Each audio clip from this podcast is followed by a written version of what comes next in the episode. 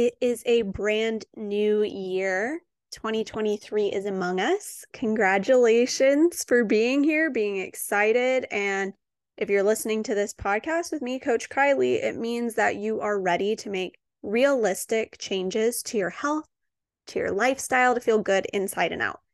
And that's what we're going to focus on today the concept of New Year's resolutions. Now, stereotypically, this might be the I'm going to exercise every day and I'm going to lose the weight finally. And those things are great. Don't get me wrong. But the biggest problem I see is that people want to change in the new year. And so they work really hard to make that happen and they get burnt out. It's not sustainable. And then guess what? We fizzle out. And then those New Year goals don't happen. And then guess what? It becomes your goals again in the next New Year or the next time that you're ready to make a change.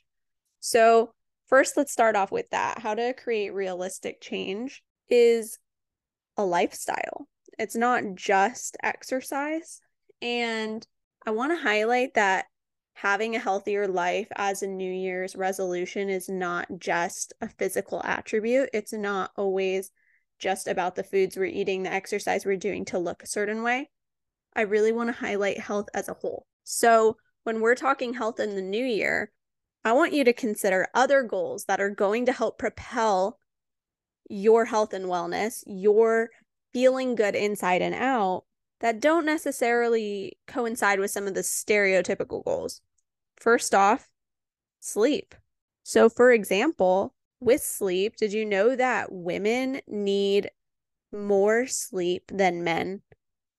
It's true and we kind of stick to the standard quo that it's a man's world and so we go with all of the things that work for men. Well what i'd really like to see you have is eight plus maybe even nine nine and a half. That would be an ideal goal. Other things that we can work on that really focus on our feminine selves, our feeling good, our health, that are going to help generate more progression is our fluid intakes. Are you drinking enough water? Are you hydrating? Because in reality, if we're not doing those things, you're going to experience brain fog, low energy, muscle cramping, exhaustion, fatigue, irregular bowel movements, maybe some GI cramping and bloating because of that. And none of those are good feelings. That doesn't make you feel good inside and out. So, why are we not focusing on hydration?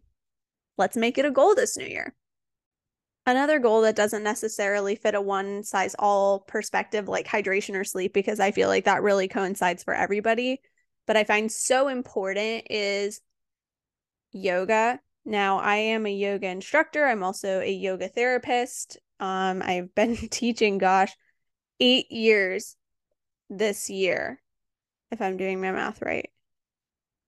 7 years as of this year. Um, I'm not a mathematician. I am a dietitian and personal trainer and yoga therapist. I don't do math very well, but seven years I've been doing yoga, teaching yoga, practicing yoga. I've actually been practicing yoga much longer than that.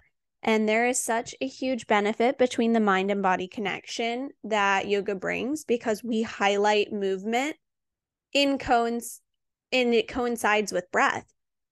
And for some people that can seem intimidating. It's like yoga gosh, what are some of the excuses I've heard? I'm not flexible enough for that. I could never do that. I'm not calm enough for that. But in reality, you don't have to be anything other than yourself. You just have to show up.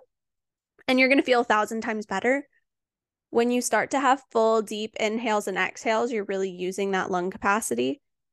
When you start moving to your breath, when you're so focused on your breath and your movement, that the whole world around you slips away. You're not thinking about your laundry, you're not thinking about your to do list or the guy who didn't text you back. Girl, that's self care right there. So, that is something that I recommend personally for everybody, even if it's just like once a month, once a week, whatever that looks like for you. Even if it's just online on YouTube, doing whatever, that is going to feel good. I genuinely promise it. And that kind of tiptoes into another conversation of self growth in the new year. Again, I don't really want to touch too much on exercise and nutrition in this session because I feel like those are so stereotypical towards the health and wellness growth journey. And I do have videos about exercise and nutrition on this podcast already. So go ahead and check out earlier videos for that. I really am trying to highlight how we don't need to focus entirely on body image or entirely on some of the stereotypical New Year's resolutions that I've been seeing all over my social media lately. I really have just wanted to fling myself off of a building because we have to stop valuing ourselves based off of the size of our clothes. And that's probably just another podcast where I'm going to rant a lot. But yeah, so sorry. Side note self growth was what I was talking about. And the importance of self growth is that if we are not in a mindset where we're able to cultivate change, where we're able to manifest change, where we're able to speak kindly about ourselves and others, then none of this stuff is going to happen. None of the exercise, nutrition, lifestyle, hydration, sleep, whatever else, it's not going to happen. And a couple ways that I really find are helpful to help helpful to help are helpful to cultivate that self-change is reading books, reading self-help books, listening to podcasts. Hey, you're already doing one, so check that off the list. Journaling, being intuitive with our breath and our mind. So maybe that correlates a little bit with yoga, right? Some off the beat paths would be are we cultivating relationships that are healthy for us, that are kind to us, that respect our choices and our goals and push us and propel us forward? Those are types of things I'd like you to look at in the new year. Don't wait till spring cleaning and you're unfollowing all the people and you're cutting all the people out. Let's do it now. Let's highlight health and wellness as a whole, right? So, what I practice for myself, what I practice in Powerful, what you're listening to, my integrative health company, is that health is an intertwined concept. It's not just one thing and it can't just be fixed or helped by one thing. It really includes internal, physical, and mental health components. So when we make goals for the new year to feel well, when we make goals for the new year to highlight ourselves and grow ourselves to be the best possible person, that includes every aspect. You can't just be like, oh, yeah, I'm, going to exercise four days a week and I'm going to go to Pilates and I'm going to be passenger princess and I'm going to live my good life like Miss Girl. All those things are great. But how's your mental health? How's your stress levels? Are you hydrating? Are you happy? Are you eating well? All of these things combined together. So, in the new year, let's set goals that are going to help us propel our lives forward. So, how are we going to do that? If you're near your phone, I want you to pull it out. If you prefer pad and pen or sticky note, go grab those things. If you are driving, if you are lifting heavy equipment or machinery, do not do those things. Re listen to this later. But for everybody else who has access, I want you to take a second to do a little exercise with me. And what you're going to put in your notes or your sheet of paper three bullet points. One of those is going to say physical, one of those is going to say internal, and the final one is going to be mental. And we're really looking at the trifecta of health and how each component is going to control and align with our overall health. Starting with physical health, what is a goal we can set for the new year? Now, please, please, please, like I mentioned, let's not burn out. Please don't say you're going to exercise five days a week if you are a full time student and you work a part time or full time job. Like, that's just not realistic. Please do not say you're going to go to the gym seven days a week, two times a day, because that is not realistic. Let's set something small and you can always build up to more growth. So, for example, Maybe that's I'm going to go to the gym three days a week, or you like a group fitness class like cycle or Pilates or barre. Maybe that's three or four days a week. Maybe you prefer to get your movement through walking. You want to get 10,000 steps a day. whatever that looks like, let's set a physical goal now. Take a second and write something that feels helpful to you internally.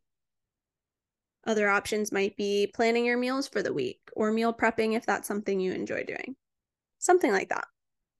Okay, and then finally, let's look at mental health, that bullet that we have right there. What does that look like to you? Is that going to therapy XYZ amount of times per week or month or year? Is that journaling? Is that reading self help books? Is that cutting off toxic or unhealthy relationships and friendships? Think about what would be most needed for you this year and let's write it down. And there you have it. Between those three goals you've set for the new year, you've set functional, integrative health goals that are realistic, that are comfortable, and are really what your body and mind are screaming that you need. Don't take on the juice cleanse. Don't take on the shitty New Year's Eve goals because when we do those, when we do those New Year's Eve goals, they're not realistic. They're not going to change your life in the way you want them to. So take this as your next step forward in your New Year's goals and resolutions because you deserve it.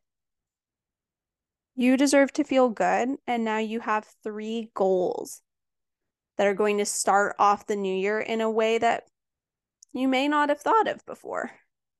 You may not have considered or looked at. So let's tackle the new year. Let's kick ass, personally.